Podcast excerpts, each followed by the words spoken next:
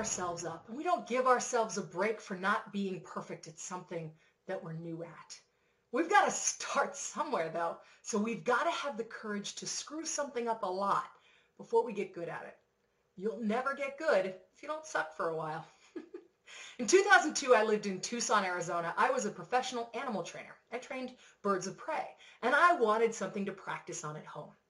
Now, my husband at the time was not crazy about liver treats, so he suggested we get a dog, which I was pretty happy with. I went to the Humane Society and I looked around. And most of the dogs were barking, they seemed aggressive, or they were shaky and shy. I was looking for a confident, sweet tail wagger who I could take to Home Depot, to PetSmart, take hiking, and anywhere else she was allowed to be. None of those dogs were going to fit the bill. Then I turned the corner, and at the cage at the end sat a shepherd mix with blonde hair and a black snout and black eyeliner. And she looked at me, her soulful brown eyes full of sadness behind the bars of the cage. I looked at her and I said, hi. And her tail slowly started, slowly at first, but as I got closer, it sped up and by the time I got to the edge of the cage, her butt was wiggling. And it lifted her from the seating position, and she greeted me at the cage with her tongue reaching through the bars. That's her, I said. And two hours later, old Cricket came home with us.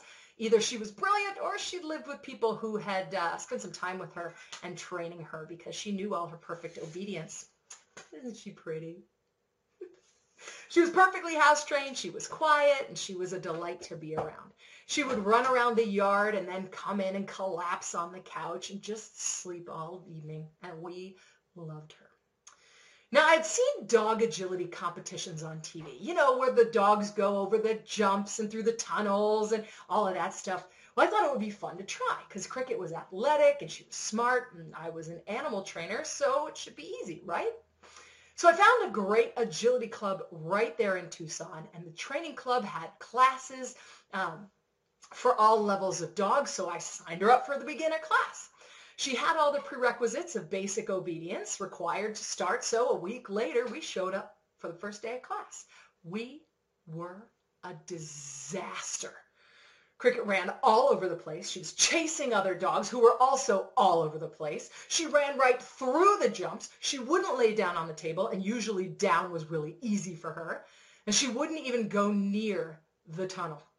She looked into the dark tunnel, and then she looked at me as if to say, nope.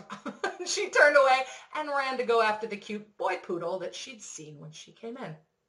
So we got home and both collapsed, exhausted. Well, that sucked, I told her as I sighed on the couch next to me. Did you have fun? She didn't look at me. All I knew was that I didn't.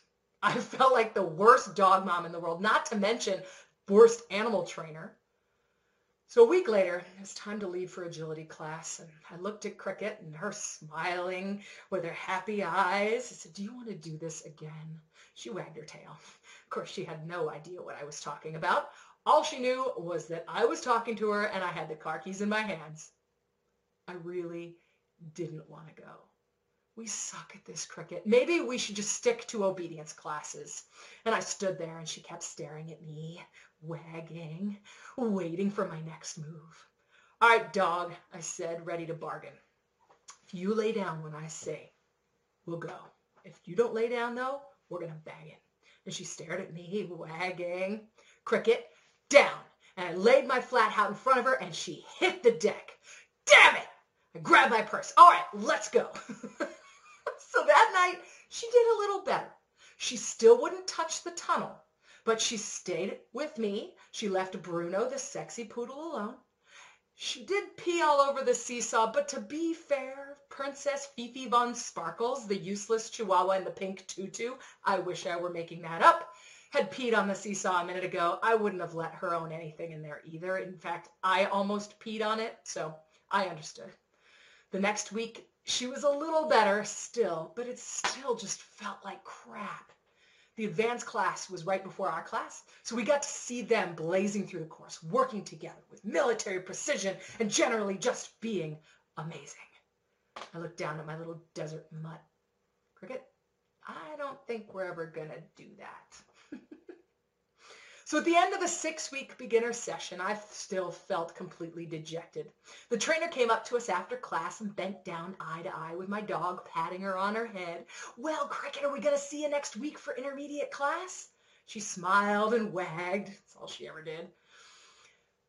I don't know, Shelley, I said. We're kind of a disaster. It seems like kind of a waste of money.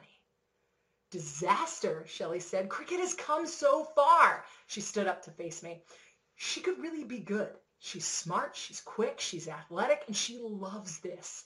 You two don't have a partnership yet, but it's to come fast. You just have to stick through it and suck for a little while. It'll be worth it. And at the very least, she'll get to hang out with her boyfriend Bruno. and we laughed, and I left, and we drove home. Cricket dozed in the back seat. I thought about it. I mean, she really did love it. And she was always exhausted after, which is great. I had even noticed improved obedience at home since we started the class. But it was so embarrassing during every single class. I, I would cue late or I'd turn the wrong way or yell the wrong word. Cricket was smart. If I could just get my shit together, she would have a clear message and actually do the right thing. I suck at this. And then I thought about more than me. Shelley had been right. Cricket had so much fun. And that's really what it was about. If she never sped through a course or even never even competed, that'd be fine. She was getting exercise. It was a mental challenge. And that was what it was about. It wasn't about me. If I never got it, never did it right, that didn't really matter. She loved it, whether I sucked or not. So I got home and I took my ego and I stuffed it in the closet and signed her up for the intermediate class. And we got better. And we got better. Slowly. I thought of quitting a lot. It was so demoralizing, but I kept reminding myself of the point. This is about cricket. And finally, we were ready for competition. And finally, we got the blue ribbon for the novice dogs. We were a success and it felt great. So often I thought of quitting, and this is what we do. And we're not immediately good at something. We want to quit. It feels terrible to be new at stuff and not be good.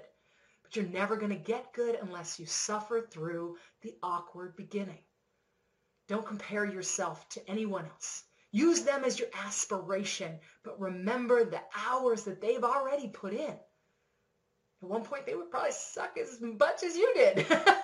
Remember your why and keep sucking because eventually you'll turn around and realize that you don't suck anymore. And that's worth every second. So put your ego away and earn it. It's worth it.